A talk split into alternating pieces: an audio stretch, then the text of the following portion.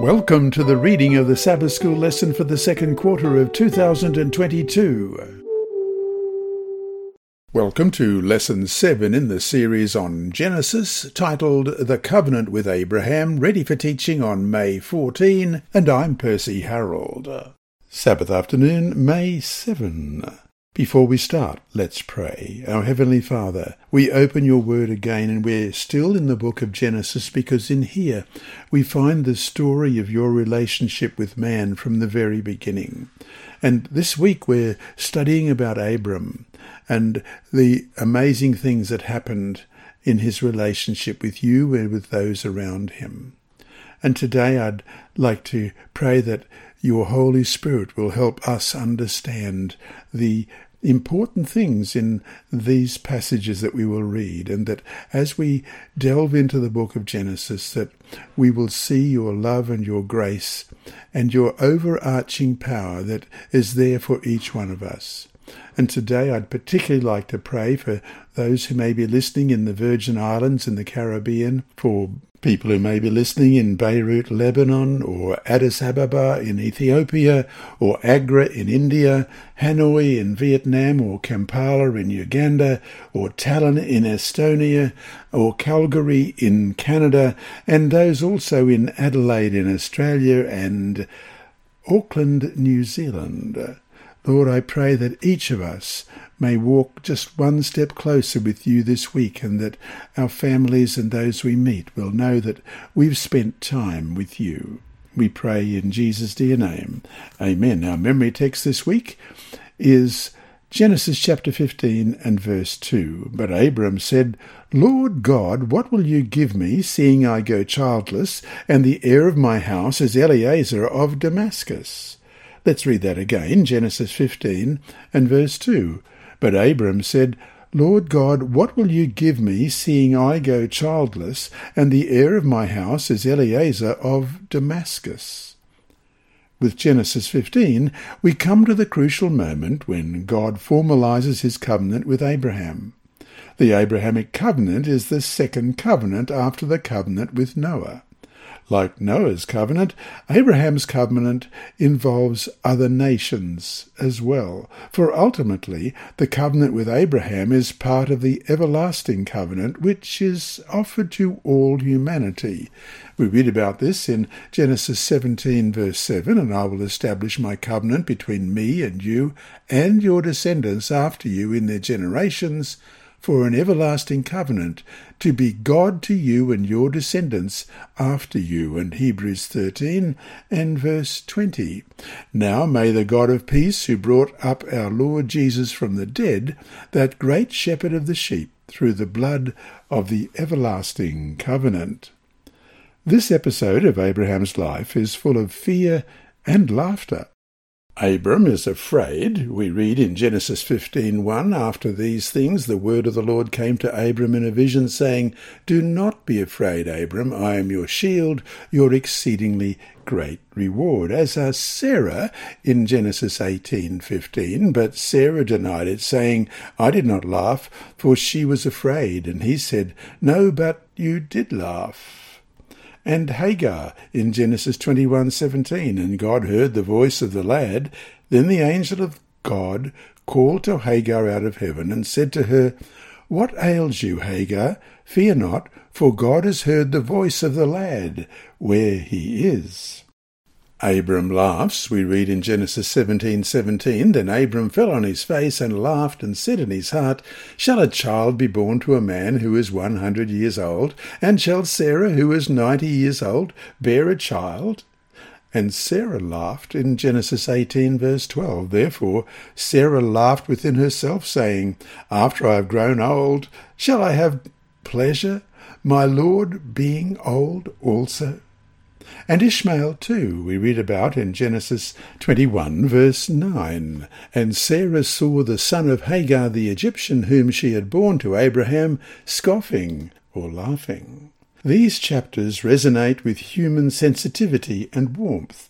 Abram is passionate about the salvation of the wicked Sodomites, he is caring towards Sarah, Hagar, and Lot, and he is hospitable toward the three foreigners that we read about in Genesis 18, verses 2 to 6. So he lifted his eyes and looked, and behold, three men were standing by him, and when he saw them, he ran from the tent door to meet them, and bowed himself to the ground, and said, my lord, if I have now found favour in your sight, do not pass on by your servant. Please let a little water be brought, and wash your feet, and rest yourselves under the tree, and I will bring a morsel of bread, that you may refresh your hearts. After that you may pass by, inasmuch as you have come to your servant. They said, Do as you have said. So Abraham hurried into the tent to Sarah, and said, Quickly, Make ready three measures of fine meal, knead it, and make cakes. It is in this context that Abram, whose name implies nobility and respectability, will have his name changed into Abraham, which means father of many nations, we read in Genesis 17, verse 5. Thus we see here more hints of the universal nature of what God plans to do through his covenant with Abraham.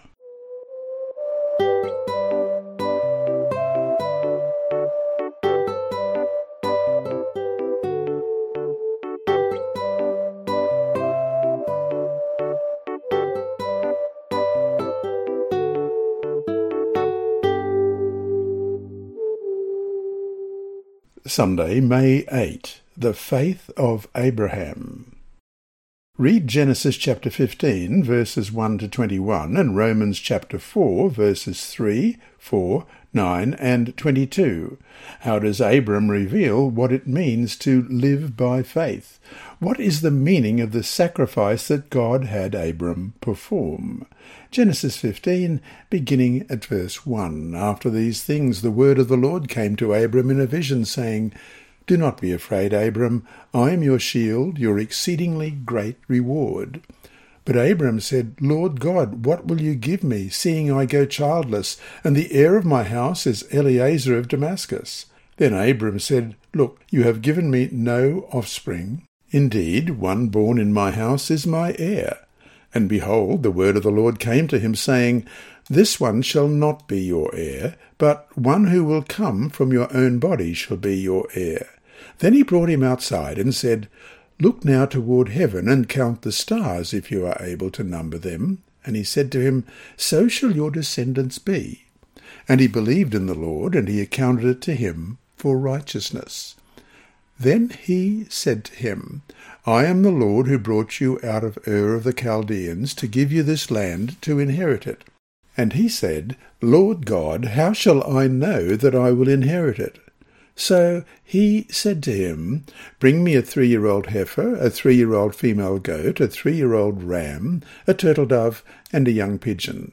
Then he brought all these to him, and cut them in two down the middle, and placed each piece opposite the other, but he did not cut the birds in two. And when the vultures came down to the carcasses, Abram drove them away. Now when the sun was going down, a deep sleep fell upon Abram, and behold, horror and great darkness fell upon him. Then he said to Abram, Know certainly that your descendants will be strangers in a land that is not theirs, and will serve them, and they will afflict them four hundred years. And also the nation whom they serve I will judge afterward. They shall go out with great possessions. Now as for you, you shall go to your fathers in peace, and shall be buried at a good old age. But in the fourth generation they shall return here, for the iniquity of the Amorites is not yet complete. And it came to pass, when the sun went down and it was dark, that behold, there appeared a smoking oven and a burning torch that passed between those pieces.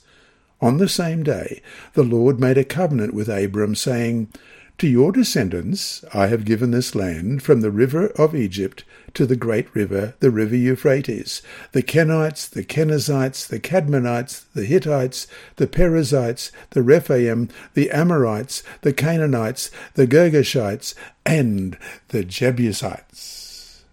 And Romans chapter 4 verses 3 and 4, For what does the scripture say? Abraham believed God, and it was accounted to him for righteousness. Now to him who works, the wages are not counted as grace, but as debt. And in verse 9, does this blessedness then come upon the circumcised only, or upon the uncircumcised also? For we say that faith was accounted to Abraham for righteousness, and verse 22, and therefore it was accounted to him for righteousness. God's first response to Abram's concern about an heir in Genesis 15 1 to 3 is that in verse 4 he says he will have a son from his own body.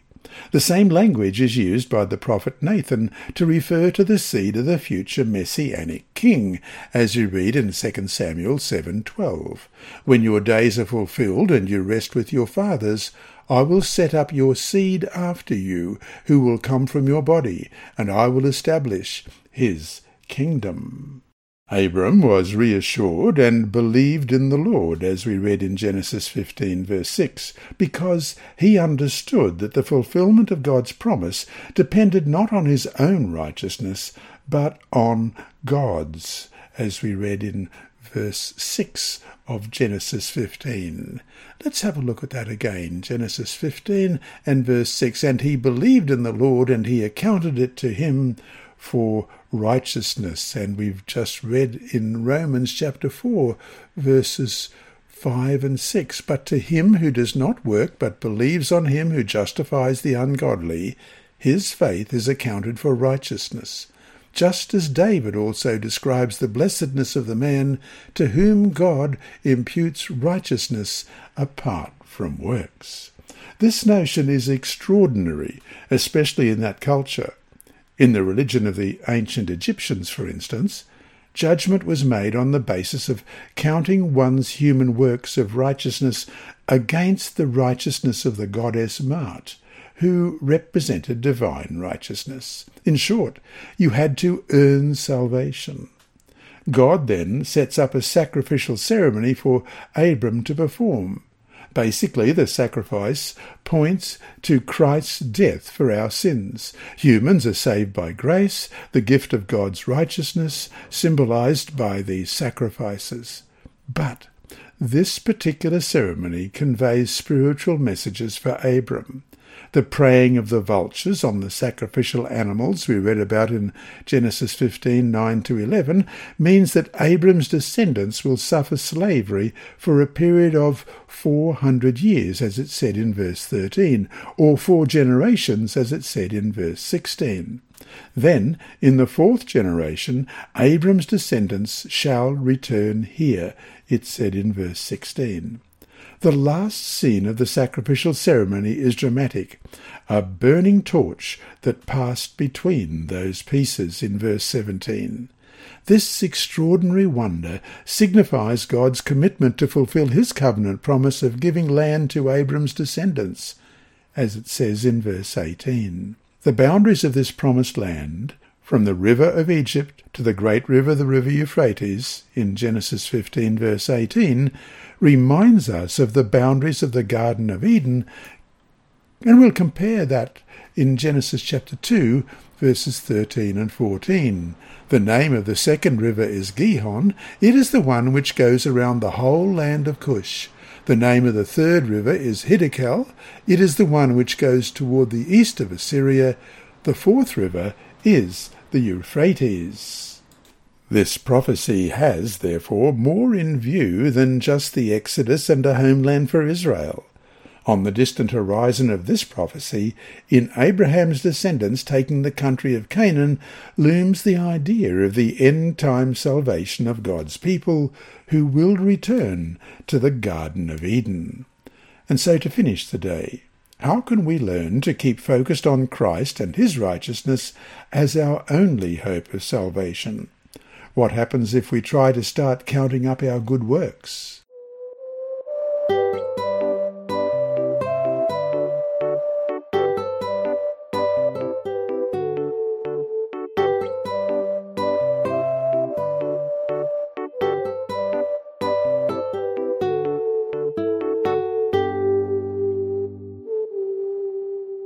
Monday, May 9, Abraham's Doubts. Read Genesis chapter 19, verses 1 to 19. What is the significance of Abram's decision to go with Hagar, even despite God's promise to him? How do the two women represent two attitudes of faith? And we'll also compare that with Galatians 4:21 to 31. So first of all, Genesis chapter 16 and verse 1. Now Sarai Abram's wife had borne him no children, and she had an Egyptian maidservant whose name was Hagar. So Sarai said to Abram, See now, the Lord has restrained me from bearing children. Please go into my maid. Perhaps I shall obtain children by her. And Abram heeded the voice of Sarai. Then Sarai, Abram's wife, took Hagar her maid, the Egyptian, and gave her to her husband Abram to be his wife after Abram had dwelt ten years in the land of Canaan. So he went in to Hagar, and she conceived. And when she saw that she had conceived, her mistress became despised in her eyes. Then Sarai said to Abram, My wrong be upon you. I gave my maid into your embrace, and when she saw that she had conceived, I became despised in her eyes. The Lord judge between you and me. So Abram said to Sarai, Indeed, your maid is in your hand. Do to her as you please. And when Sarai dealt harshly with her, she fled from her presence. Now the angel of the Lord found her by a spring of water in the wilderness, by the spring on the way to Shur. And he said, Hagar, Sarai's maid, where have you come from, and where are you going? She said, I am fleeing from the presence of my mistress Sarai. The angel of the Lord said to her, Return to your mistress, and submit yourself under her hand. Then the angel of the Lord said to her, I will multiply your descendants exceedingly, so that they shall not be counted for multitude. And the angel of the Lord said to her, Behold, you are with child, and you shall bear a son. You shall call his name Ishmael, because the Lord has heard your affliction. He shall be a wild man, his hand shall be against every man, and every man's hand against him. And he shall dwell in the presence of all his brethren. Then she called the name of the Lord who spoke to her, You are the God who sees. For she said, Have I also here seen him who sees me? Therefore the well was called Beer Lahai Roi. Observe it, it is between Kadesh and Bered. So Hagar bore Abram a son, and Abram named his son, whom Hagar bore, Ishmael. Abram was eighty-six years old when Hagar bore Ishmael to Abram. And then Galatians chapter 4, verses 21 to 31. Tell me, you who desire to be under the law, do you not hear the law? For it is written that Abraham had two sons, the one by a bondwoman, the other by a free woman. But he who was of the bondwoman was born according to the flesh, and he of the free woman through promise, which things are symbolic. For these are the two covenants, the one from Mount Sinai, which give birth to bondage, which is Hagar, for this Hagar is Mount Sinai in Arabia, and corresponds to Jerusalem, which now is, and is in bondage with her children. But the Jerusalem above is free, which is the mother of us all. For it is written, Rejoice, O barren, you who do not bear, break forth and shout, you who are not in labour, for the desolate has many more children than she who has a husband. Now we brethren, as Isaac was, are children of promise. But as he who was born according to the flesh then persecuted him who was born according to the Spirit, even so it is now. Nevertheless, what does the Scripture say? Cast out the bondwoman and her son, for the son of the bondwoman shall not be heir with the son of the free woman. So then, brethren, we are not children of the bondwoman, but of the free. When Abraham doubted in Genesis 15:2, God unambiguously reassured him that he would have a son. Years later, Abram is still without a son. Even after God's last powerful prophecy, Abram seems to have lost his faith. He does not believe any more that it will be possible for him to have a son with Sarai. Sarai, feeling hopeless, takes the initiative and urges him to resort to a common practice of that time in the ancient Near East take a surrogate. Hagar, Sarai's servant, is appointed for this service. The system worked. Ironically, this human strategy seemed more efficient than did faith in God's promises. The passage describing Sarai's relation to Abraham echoes the story of Adam and Eve in the Garden of Eden. The two texts share a number of common motives. Sarah, like Eve, is active. Abram, like Adam, is passive. And share common verbs and phrases. Heed the voice, take, and give. This parallel between the two stories implies God's disapproval of this course of action. The Apostle Paul refers to this story to make his point about works versus grace in Galatians 4 23 to 26, which we've just read.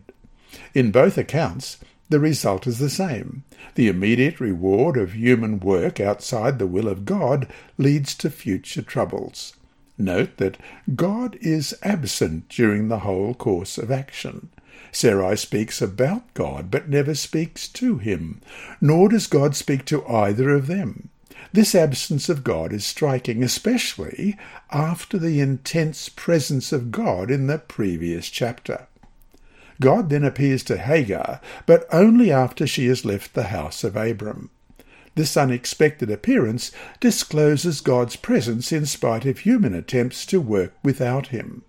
The reference to the angel of the Lord in Genesis 16:7 is a title that is often identified with the Lord, Yahweh. See Genesis 18:1. Then the Lord appeared to him by the terebinth trees of Mamre as he was sitting in the tent door in the heat of the day.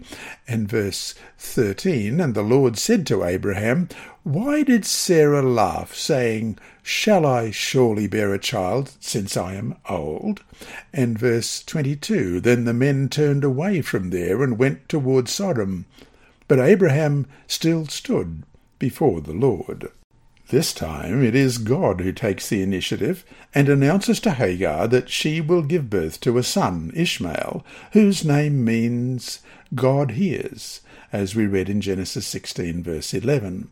Ironically, the story, which ends with the idea of hearing, Shama, echoes the hearing at the beginning of the story, when Abram heeded Shama, the voice of Sarai, in Genesis 16 and verse 2.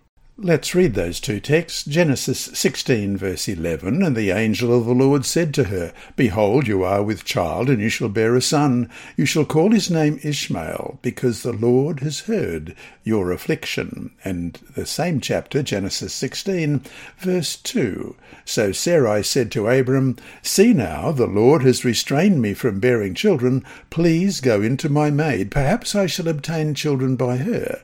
And Abram heeded the voice of Sarai. And so to finish today, why is it so easy for us to have the same lack of faith that Abram had here?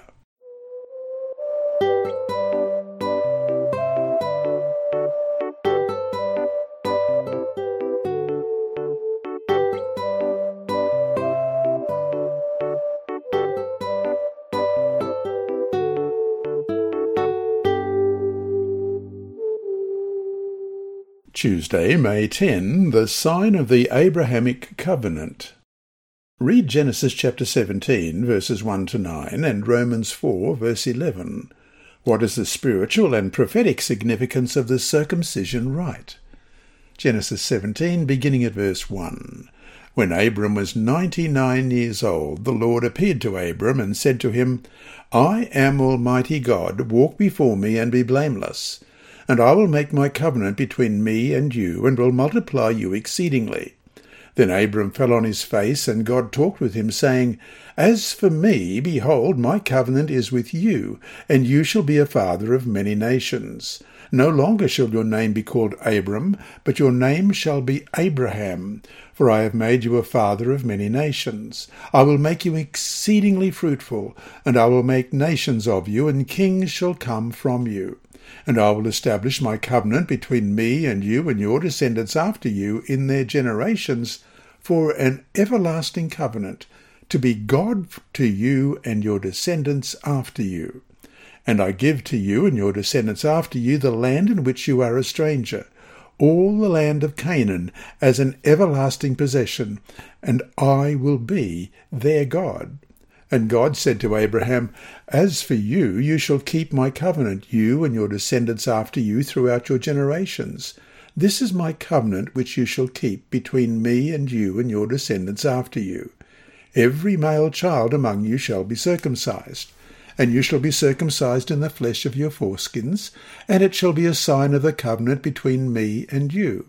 He who is eight days old among you shall be circumcised, every male child in your generations, he who is born in your house, or bought with money from any foreigner who is not your descendant.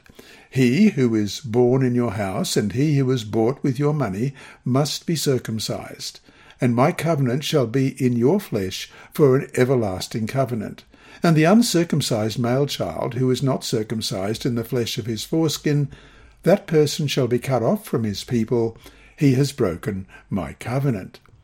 Then God said to Abraham, As for Sarai your wife, you shall not call her name Sarai, but Sarah shall be her name. And I will bless her, and also give you a son by her. Then I will bless her, and she shall be a mother of nations. Kings of peoples shall be from her. Then Abraham fell on his face and laughed, and said in his heart, Shall a child be born to a man who is one hundred years old? And shall Sarah, who is ninety years old, bear a child? And Abraham said to God, Oh, that Ishmael might live before you. Then God said, No, Sarah your wife shall bear you a son, and you shall call his name Isaac. I will establish my covenant with him for an everlasting covenant, and with his descendants after him. And Romans 4, verse 11. And he received the sign of circumcision, a seal of the righteousness of the faith which he had while still uncircumcised, that he might be the father of all those who believe, though they are uncircumcised, that righteousness might be imputed to them also. Abram's lack of faith, as seen in the preceding story in Genesis 16, broke the flow of Abram's spiritual journey with God. During that time, God was silent. But now God speaks again to Abram. God reconnects with Abram and brings him back to the point where he made a covenant with Abram in Genesis 15, verse 18. On the same day, the Lord made a covenant with Abram, saying, To your descendants I have given this land, from the river of Egypt to the great river, the river Euphrates. Now, though, God gives him the sign of that covenant. The meaning of circumcision has been long discussed by scholars, but because the rite of circumcision involves the shedding of blood, it could be understood in the context of sacrifice, signifying that righteousness was imputed to him. We'll look at Exodus 4:25. Then Zipporah took a sharp stone and cut off the foreskin of her son and cast it at Moses' feet and said, Surely you are a husband of blood to me. And Romans 4, verse 11. And he received the sign of circumcision, a seal of the righteousness of the faith which he had while still uncircumcised, that he might be the father of all those who believe, though they are uncircumcised, that righteousness might be imputed to them also. It also is significant that this covenant, signified by circumcision, is described in terms that point back to the first messianic prophecy, as we read in Genesis 17 and verse 7 and Genesis 3 verse 15. Genesis 17, verse 17, and I will establish my covenant between me and you and your descendants after you in their generations for an everlasting covenant, to be God to you and your descendants after you. And Genesis 3:15, and I'll put enmity between you and the woman, and between your seed and her seed. He shall bruise your head, and you shall bruise his heel. The parallel between the two texts suggests that God's promise to Abram concerns more than just the physical birth of a people. It contains the spiritual promise of salvation for all the peoples of the earth. And the promise of the everlasting covenant in Genesis 17 verse 17 refers to the work of the messianic seed, the sacrifice of Christ that ensures eternal life to all who claim it by faith and all that faith entails. And we compare that with Romans 6:23 for the wages of sin is death but the gift of God is eternal life in Christ Jesus our Lord and Titus 1 verse 2 in hope of eternal life which God who cannot lie promised before time began Interestingly, this promise of an eternal future is contained in the change of the name of Abram and Sarai. The names of Abram and Sarai referred just to their present status. Abram means exalted father, and Sarai means my princess, the princess of Abram. The change of their names into Abraham and Sarah referred to the future. Abraham means father of many nations, and Sarah means the princess for everyone. In parallel, but not without some irony, the name of Isaac he will laugh is a reminder of Abraham's laughter, the first laughter recorded in the scriptures in Genesis 17, verse 17. Let's read that again. Then Abraham fell on his face and laughed and said in his heart, Shall a child be born to a man who is one hundred years old? And shall Sarah, who is ninety years old, bear a child? It is a laughter of scepticism or maybe of wonder. Either way, though he believed in what the Lord had clearly promised him, Abraham still struggled with living it out in faith and trust. And so to finish today.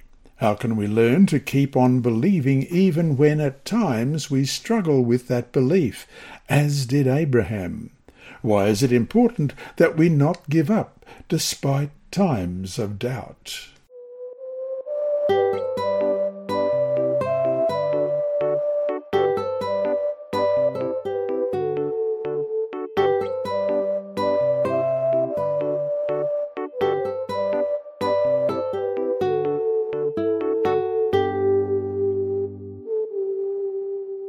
Wednesday, May 11, the Son of Promise. The last scene of circumcision involved everyone. Not only Ishmael, but also all the males of Abraham's household were circumcised, as we read in Genesis 17 23 to 27. So Abraham took Ishmael his son, all who were born in his house, and all who were bought with his money, every male among them of Abraham's house, and circumcised the flesh of their foreskins that very same day, as God had said to him. Abraham was ninety nine years old when he was circumcised in the flesh of his foreskin, and Ishmael his son was thirteen years old when he was circumcised in the flesh of his foreskin.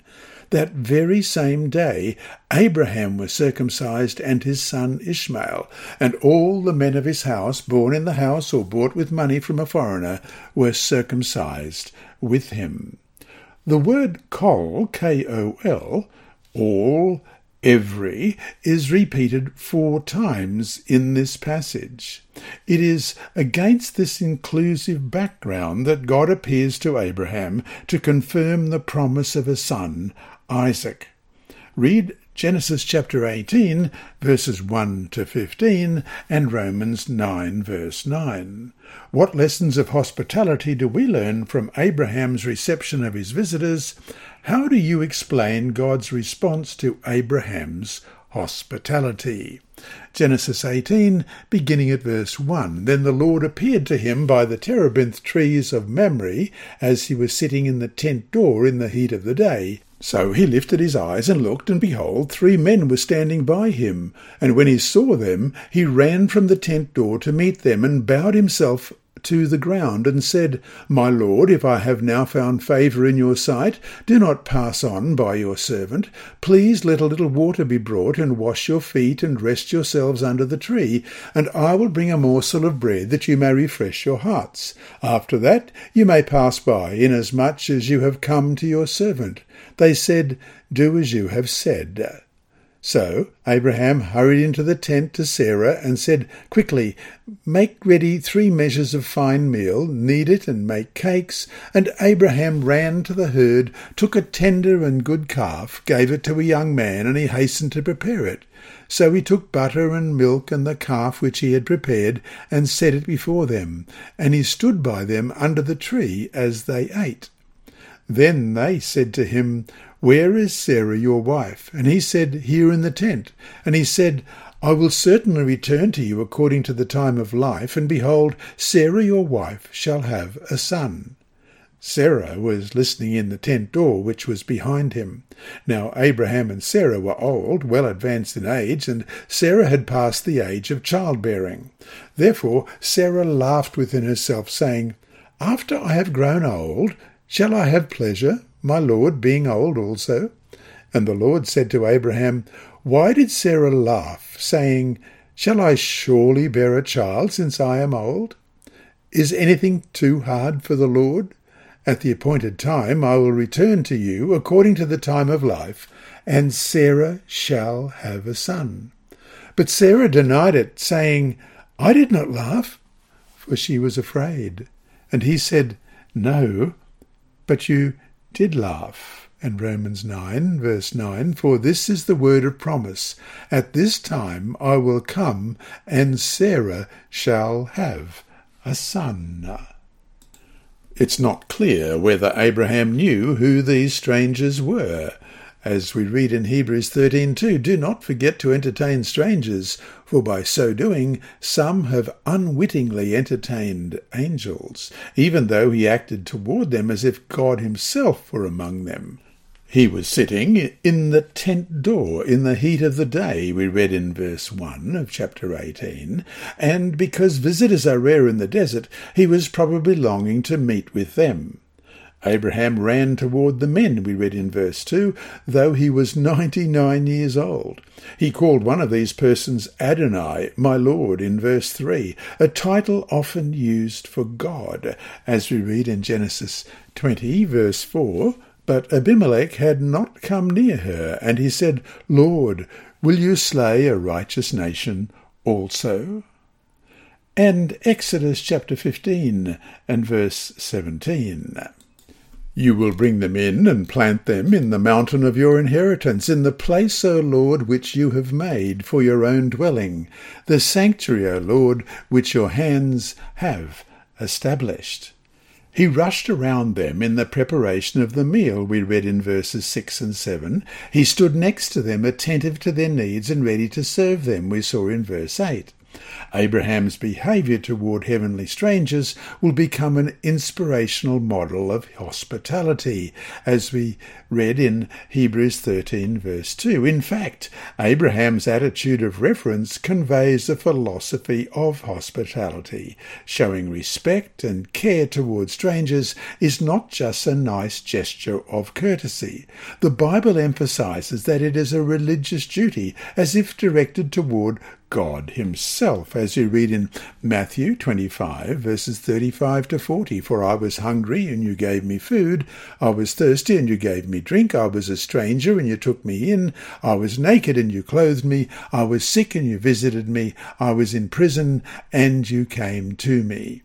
Then the righteous will answer him, saying, Lord, when did we see you hungry and feed you, or thirsty and give you drink? When did we see you a stranger and take you in, or naked and clothe you? Or when did we see you sick or in prison and come to you?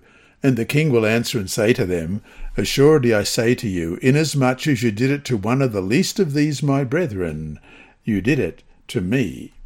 Ironically, God is identified more with the hungry and needy foreigner than with the generous one who receives them. On the other hand, the divine intrusion into the human sphere denotes his grace and love toward humanity.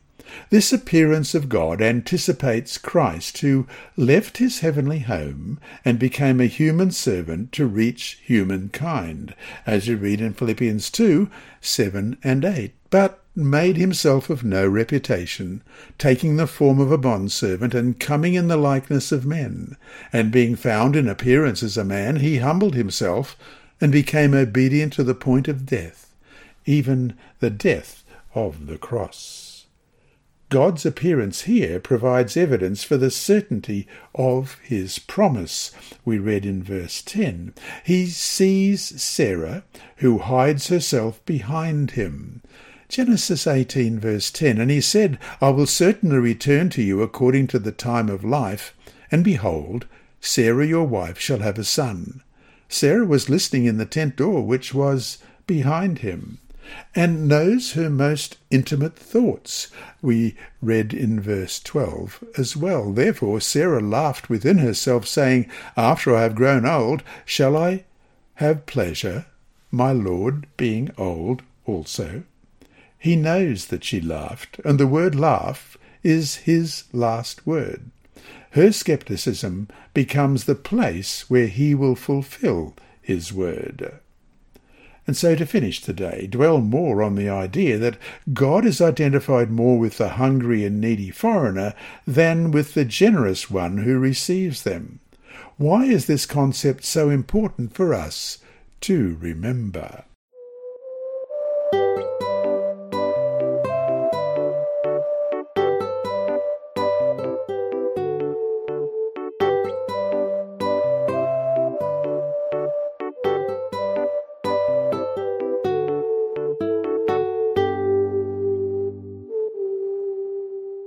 Thursday, May 12. Lot in Sodom.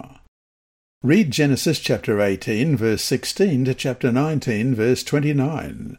How does Abraham's prophetic ministry affect his responsibility toward Lot? Let's begin at chapter 18 and verse 16. Then the men arose from there and looked toward Sodom, and Abraham went with them to send them on the way.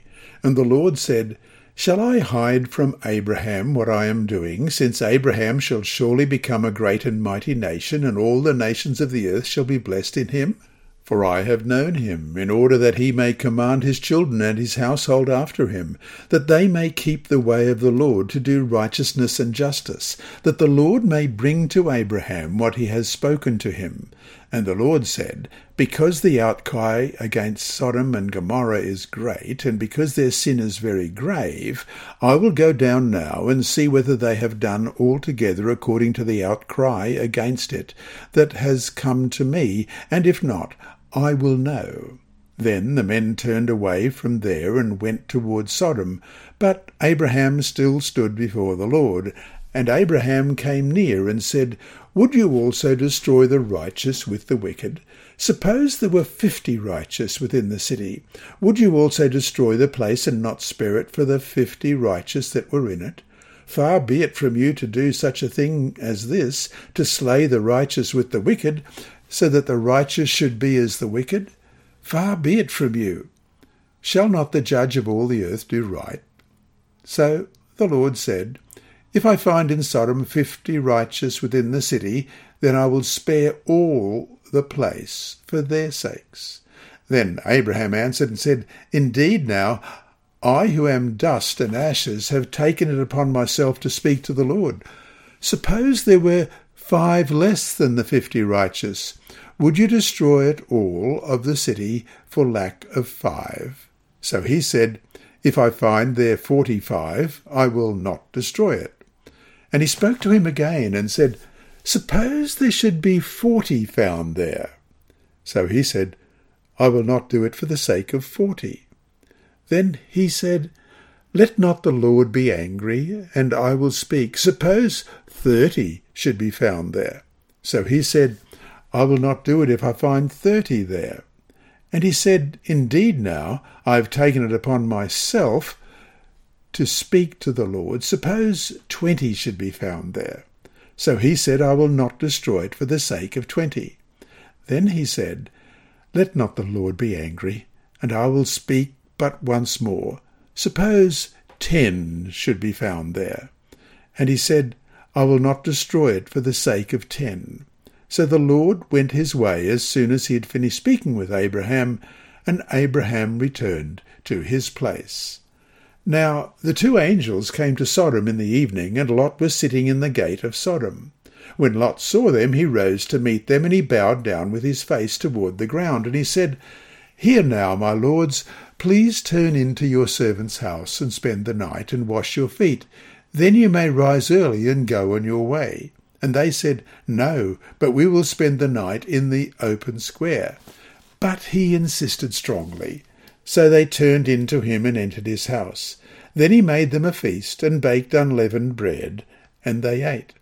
Now, before they lay down, the men of the city, the men of Sodom, both old and young, all the people from every quarter, surrounded the house.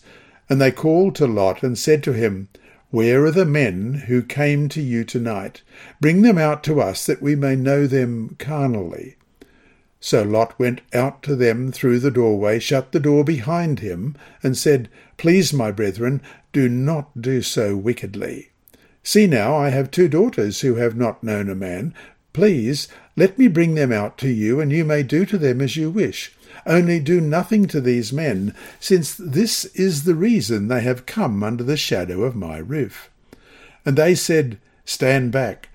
Then they said, This one come in to stay here, and he keeps acting as a judge. Now we will deal worse with you than with them. So they pressed hard against the man Lot, and they came near to break down the door. But the men reached out their hands and pulled Lot into the house with them and shut the door. And they struck the men who were at the doorway of the house with blindness, both small and great, so that they were weary trying to find the door. Then the men said to Lot, Have you anyone else here, son in law, your sons, your daughters, and whomever you have in the city? Take them out of this place, for we will destroy this place, because the outcry against them has grown great before the face of the Lord, and the Lord has sent us to destroy it. So Lot went out and spoke to his sons in law, who had married his daughters, and said, Get up, get out of this place, for the Lord will destroy this city. But to his sons in law he seemed to be joking. When the morning dawned, the angels urged Lot to hurry, saying, Arise, take your wife and your two daughters who are here, lest you be consumed in the punishment of the city.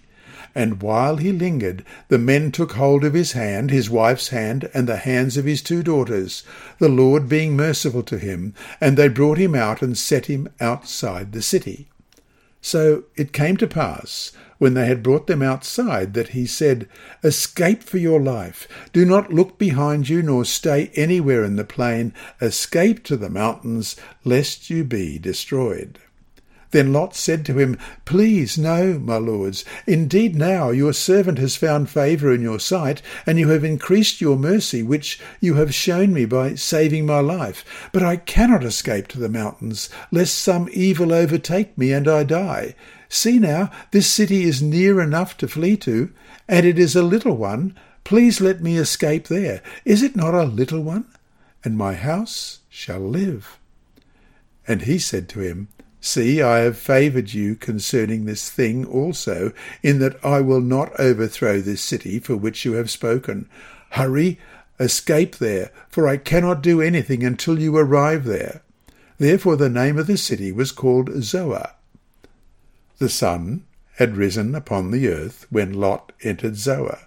Then the Lord rained brimstone and fire on Sodom and Gomorrah from the Lord out of the heavens so he overthrew those cities, all the plain, all the inhabitants of the cities, and what grew on the ground. But his wife looked back behind him, and she became a pillar of salt.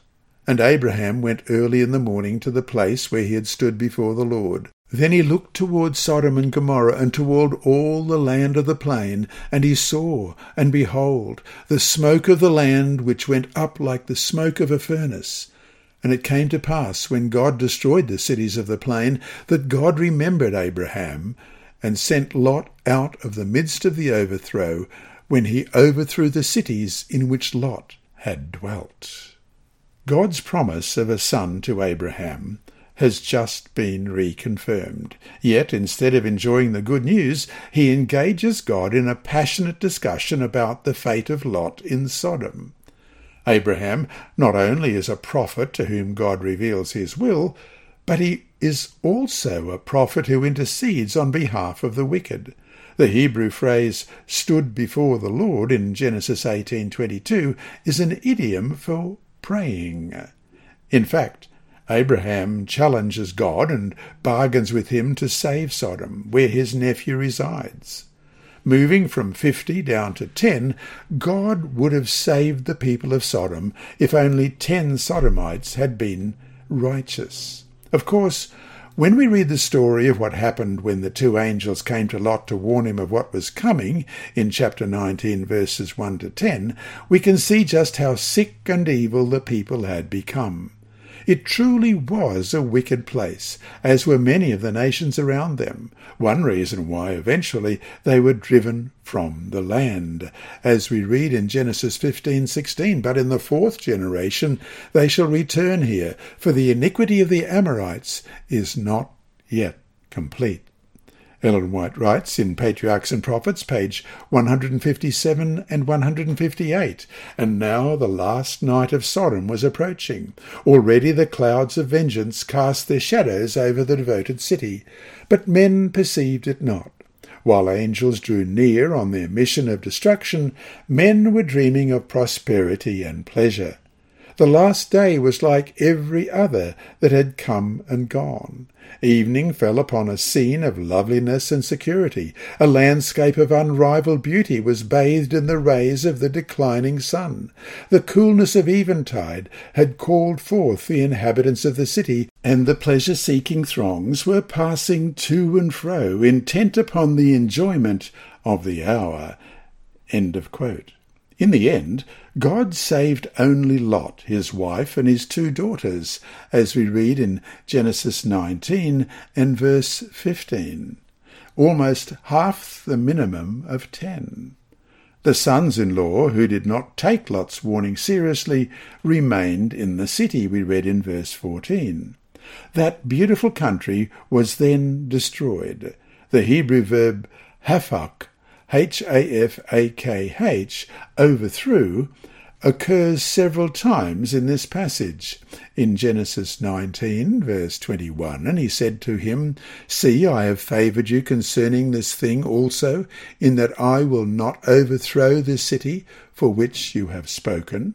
In verse 25, so he overthrew those cities, all the plain, all the inhabitants of the cities, and what grew on the ground.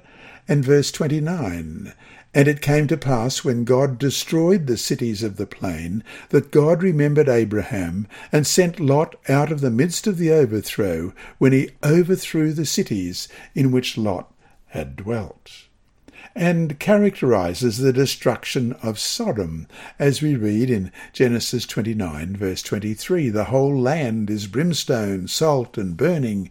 It is not sown, nor does it bear, nor does any grass grow there, like the overthrow of Sodom and Gomorrah, Admah and Zeboim, which the Lord overthrew in his anger, and his wrath. And Amos 4 verse 11, I overthrew some of you, as God overthrew Sodom and Gomorrah, and you were like a firebrand plucked from the burning, yet you have not returned to me, says the Lord. The idea is that the country has been reversed, just as the flood reversed the original creation. So the Lord said, I will destroy man, whom I have created from the face of the earth, both man and beast, creeping thing, and birds of the air, for I am sorry that I have made them. The destruction of Sodom is a reversal of the Garden of Eden, as you read in Genesis 13:10, and Lot lifted his eyes and saw all the plain of Jordan, that it was well watered everywhere, before the Lord destroyed Sodom and Gomorrah like the Garden of Eden, like the land of Egypt, as you go toward Zoar. In the destruction of Sodom, we are given a precursor of end time destruction, as well as we read in Jude, verse 7 As Sodom and Gomorrah and the cities around them, in a similar manner to these, having given themselves over to sexual immorality, and gone after strange flesh are set forth as an example, suffering the vengeance of eternal fire.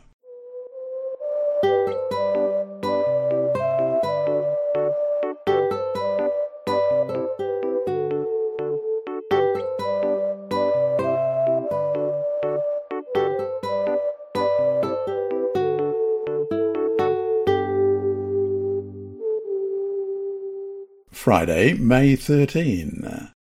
Abraham's patient and tenacious plea with God on behalf of the people of Sodom that we read about yesterday in Genesis 18:22 to 33 should encourage us to pray for the wicked even though they appear to be in a hopeless condition of sin.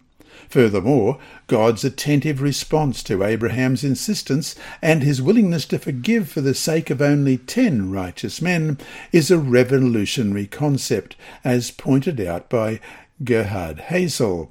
In the article The Remnant, The History and Theology of the Remnant Idea from Genesis to Isaiah, the third edition, published in 1980, pages 150 and 151.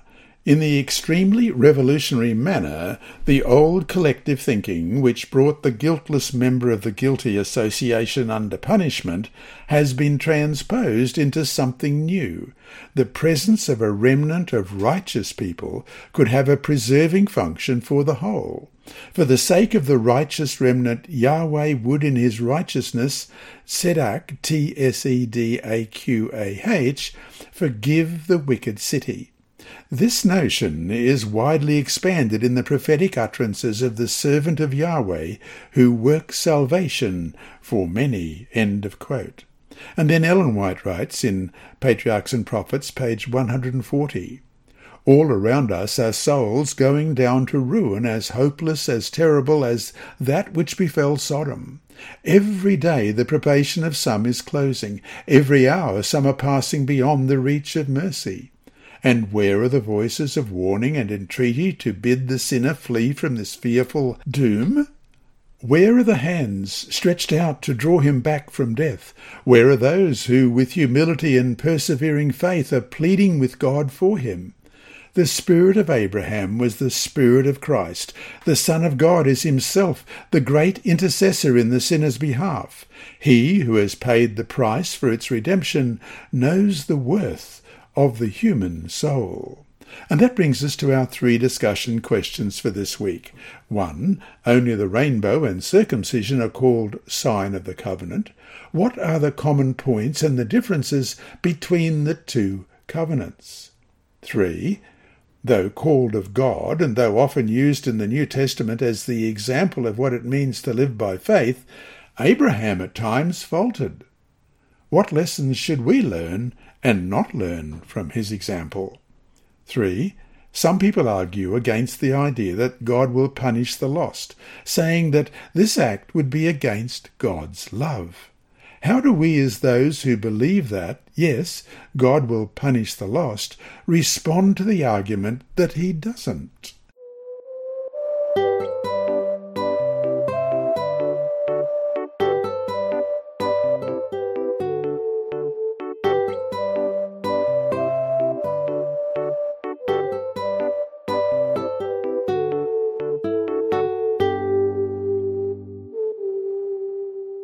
Inside Story.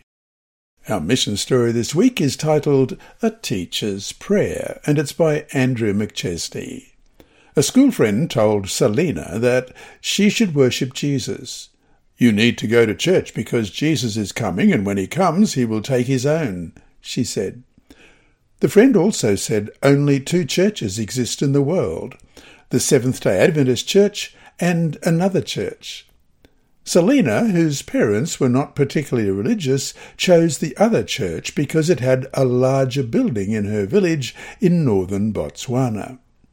After some time, a relative, a boy around her age, invited Selina to the Adventist church. Selina's friends at the other church cautioned her against going.